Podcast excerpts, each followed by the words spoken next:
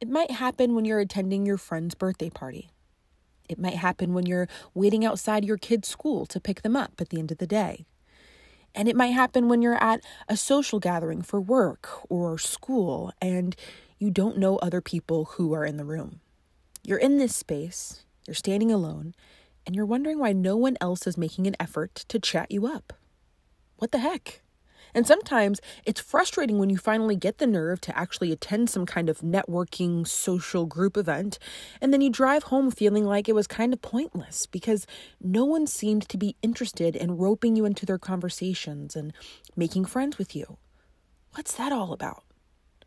If that's the case, and it's an experience that you're having often, you may be unintentionally giving off vibes that read, "Do not approach me." And it's something many of us do without even realizing that it's happening. So today we're going to talk about the eight habits you sometimes fall into that make people resistant to approaching you. Now, it needs to be said, this episode will not be the equivalent of that guy who shouts at you when you walk down the street and he's like, "Hey, smile, sweetie, you should smile," okay? I'm not going to talk about this from a space of if you want people to like you, if you want to be nice, then get it together. Because being likable, while super helpful in many first-time interactions with other people, is not the ultimate goal, but most friendships start with establishing rapport. And rapport begins with hello. And so if we can avoid some behaviors that may be getting in the way of making new connections, then it's worth it to identify some of those behaviors and to choose whether or not they're habits that we want to modify. And of course, if you're in a space right now where you don't want people to approach you, well then listen to these tips and just do the exact opposite.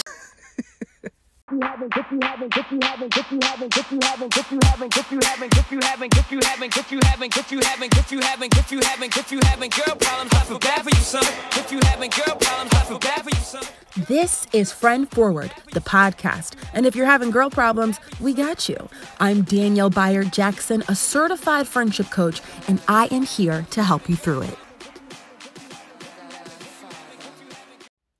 Now, let me begin with this because normally I save this for the end of the episode, but I realize some people might be feeling left out or they don't want to miss out. And so let me emphasize one more time on, on this week's episode. Uh, the price for our Friendship Elevated Coaching Program goes up on October first. And at the time of this episode being published, that's like one week away. We just had a member who said, "I'm not going to lie, I've been sitting on this decision for three months. I decided to go for it. And so far, it's been literally exactly what I need." And so we walk you through the five phases of adult friendship. There are videos uh, that drop weekly, homework, exercises, and every other week I'm available for you for coaching. So you get four to five coaching sessions as well. The price goes up a week from today. And so you can get more information at betterfemalefriendships.com slash membership. I want to throw that out there for those of you who have been on the fence. I want you to jump in there and take advantage of our current pricing. So now that that's out there, let's jump into this week's topic, which is those of us who are unintentionally giving vibes that say, "Don't come near me," even though we simultaneously want people to approach us. And so, you know, research tells us that most people decide whether or not they like someone within the first seven seconds of meeting them. And you don't need me to preach to you right now about how first impressions are important and how to position yourself to, you know, receive people's invitations and to and to look nice and approachable. But it really does. It, it matters, especially for those of us who are saying, I want more connection in my life and, and I want to make new friends. We just have to be aware. Am I unintentionally giving signs that are sending the polar opposite message of what I'd actually like for my life? And so I'm going to kind of go through for you very quickly eight things. I want you to see if you're like, "Oh my God, that's so me. And I never realized." And it's just something that you can be a little more conscious of starting today. So you ready to, to jump right into this? Here we go. The, the, the first unapproachable thing you might unintentionally be doing is having closed body language. And so there are two things you can shift immediately that make a major difference. The first is the direction in which you point your toes. So let's say you're in a group. Um, studies show that when you have your toes pointed inward toward each other. It looks like you're only focused on this person, these people, this group, and you're not interested in outsiders. So if you have your feet pointed to something, it looks like that's what you're interested in and that's where your focus lies. So be careful about where your feet pointed, because it also kind of controls where your body is facing as well. And you want to have open body language. This goes for crossing your arms as well. So the very first thing is your body language. Is your head up? Is your chest open? And are your toes pointed outward or subtly kind of subconsciously indicating, you know, that you're pointing toward people you'd like to approach you, to show that your body is open to kind of receiving this person's um, approach. So body language is the very first thing, and a lot of us don't realize it's getting in the way. The second thing that makes us look unapproachable without us knowing is talking only to the friends that you came with. Now, a lot of us do that because either, you know, we want to party with them. So we're like, girl, let's go. And, and and that's the main reason you invite them. Some of us do it because it's like our security blanket. And we're like, well, you come to this thing with me. Either way, if you are making the mistake of only talking to this person and hanging with this person and spending time, you guys go to the bathroom together and, and go to get a drink together. If you do that, I understand that it's comforting, and I understand that the justification is, well, yeah, that's my friend. But if your goal is also to meet new people and to make some new connections, you might be getting in your own way, because it looks like you're almost, I guess, like you're already spoken for, like you're already engaged, and it could signal to others that you don't want to be interrupted because you're already in the midst of your established group. And so at some points, while it might be uncomfortable or unnatural and you have to work at it, is there a point when you guys can split up safely as you each mingle? Or can you both be conscious of keeping your body language open together and inviting other people into your conversation? But be careful of how much you're leaning unconsciously on the company that you brought for the duration of the event, because it could be the very reason new people did not approach you. Something to consider. The third thing you might be doing that could turn people off or make them think you're not interested is not giving eye contact. Now, this is where you roll your eyes, because you've heard this fifty times before, I'm sure, but it's proven that people who don't make eye contact, they look, uh, it can be perceived as being shifty or untrustworthy or lacking confidence or hiding something. All those associations, research has shown us, are made with people who do not make eye contact. I understand some can argue, well, oh, I have social anxiety, or, oh, it makes me uncomfortable. If that is you, I'm going to throw this out there, by the way. If you go on YouTube and you search um, the phrase eye contact practice, like there's literally a video titled video for practicing eye contact. I mean, seriously. And if that is something that's like, oh, it makes me uncomfortable, you might just seriously need to practice that, because it shows people I am interested. I'm listening, I'm attentive, I'm open, I'm available, and I'm tuned into you. And so as you're kind of scanning the room or whatever space you're in, it might be tempting to kind of look at things on the wall or whatever it is. But when your eyes do kind of glance over to someone, are you purposely not meeting their eyes? Because that is something that makes you look like you don't want to be bothered or approached, whether it's read as coldness or disinterest. Whatever it is, it might be working against your ultimate goal of making connections. Okay, so the fourth thing you might be doing that makes you unintentionally unapproachable is being super loud.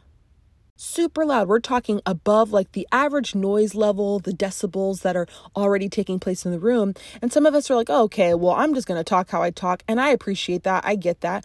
I'm just saying my job is just to make you aware. You choose how you want to work the information. But sometimes it is a turnoff, or it's something that um, makes people kind of step back, and it's not as inviting to have the voice that's booming louder than everybody else's. And so being mindful of like, like how much we lean into our volume, and to just entertain it as one possible idea of reasons why people might be um, reluctant to approach. Something to consider, okay? Uh, the number five uh, behavior that we sometimes exhibit that shows we're unapproachable is being negative. I mean, research shows that it's literally like a, a repellent, being negative. Now, I'm not saying if you make some clever kind of witty remark about, you know, I don't know, the drinks or the temperature or the music. You know, for some people, they're like, okay, yes, I agree.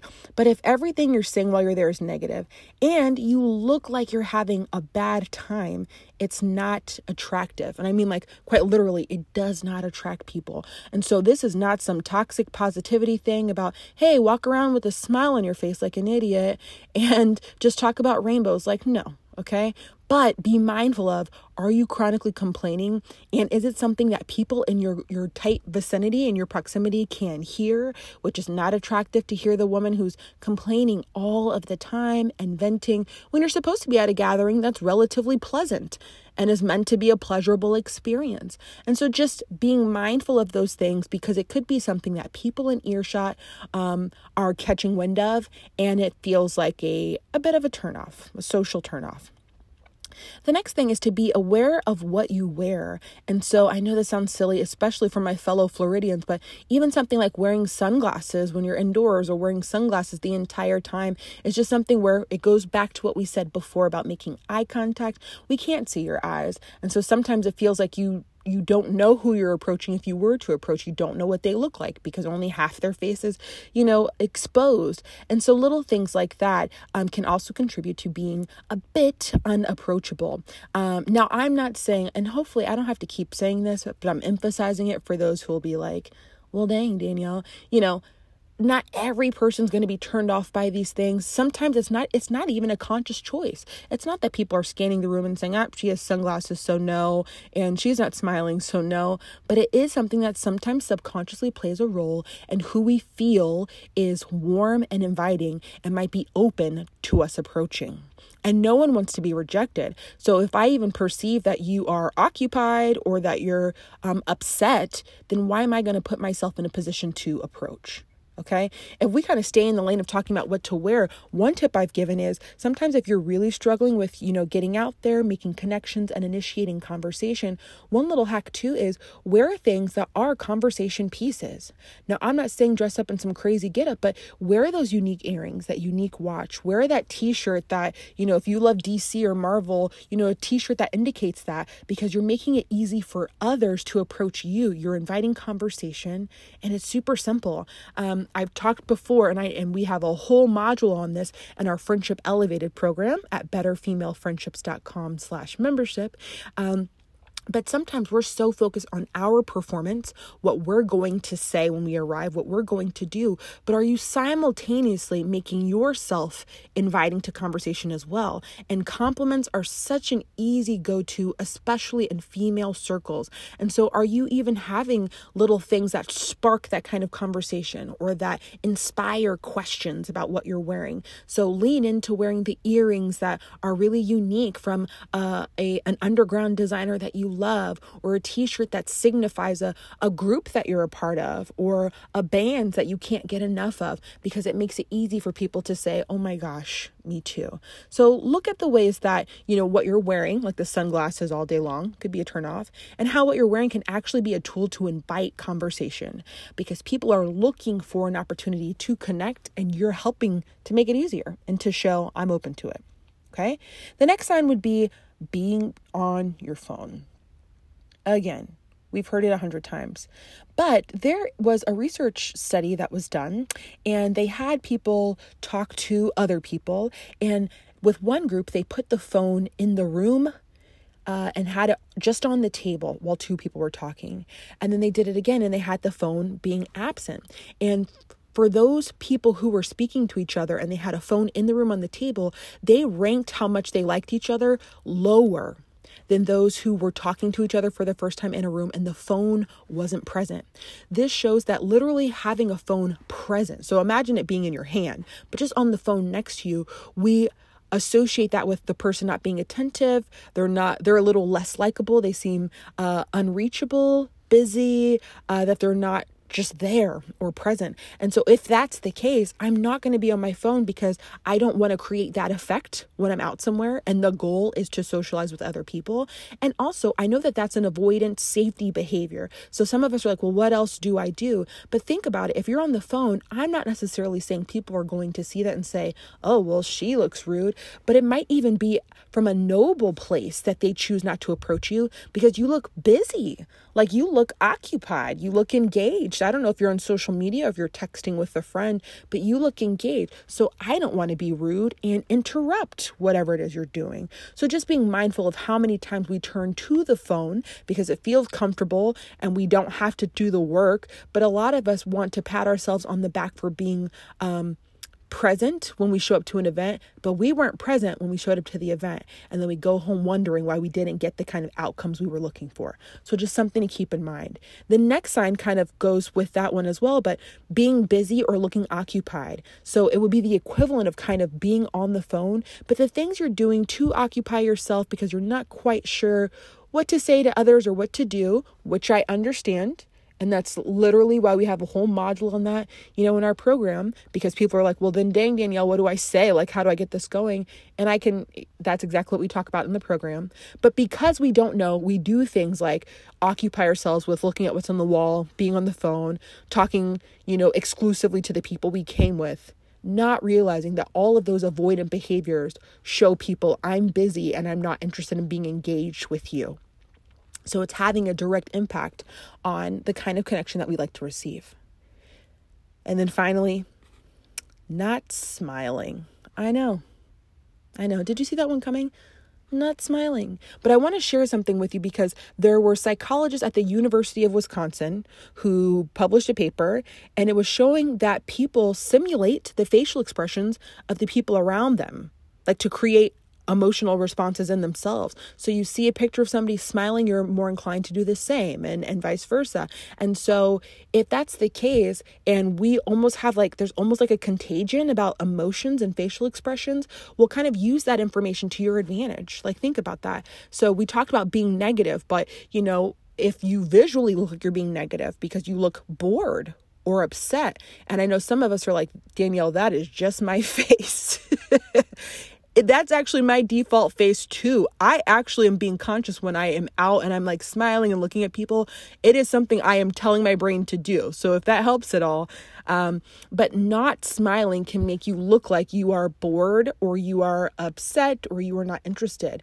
I am not saying walk around with a fake smile plastered, but if you do make eye contact with someone for just like a moment, just like a subtle smile that that says hello, like the smile says hello, and then you move on about what it is you're doing. But that might have the person themselves receive a message of like, okay, so she'd be open, like she'd be cool to go up and strike a conversation with because she, that was almost like a green light. You know, and, and, and it's a safety thing for her. Remember, we talked about we all kind of fear rejection. So if that's the case and we're all thinking it, how can you make the approach um, and that task easier for others? And smiling, I know, but it's just one of those things that we can do every now and then to show people I am open to receiving your approach.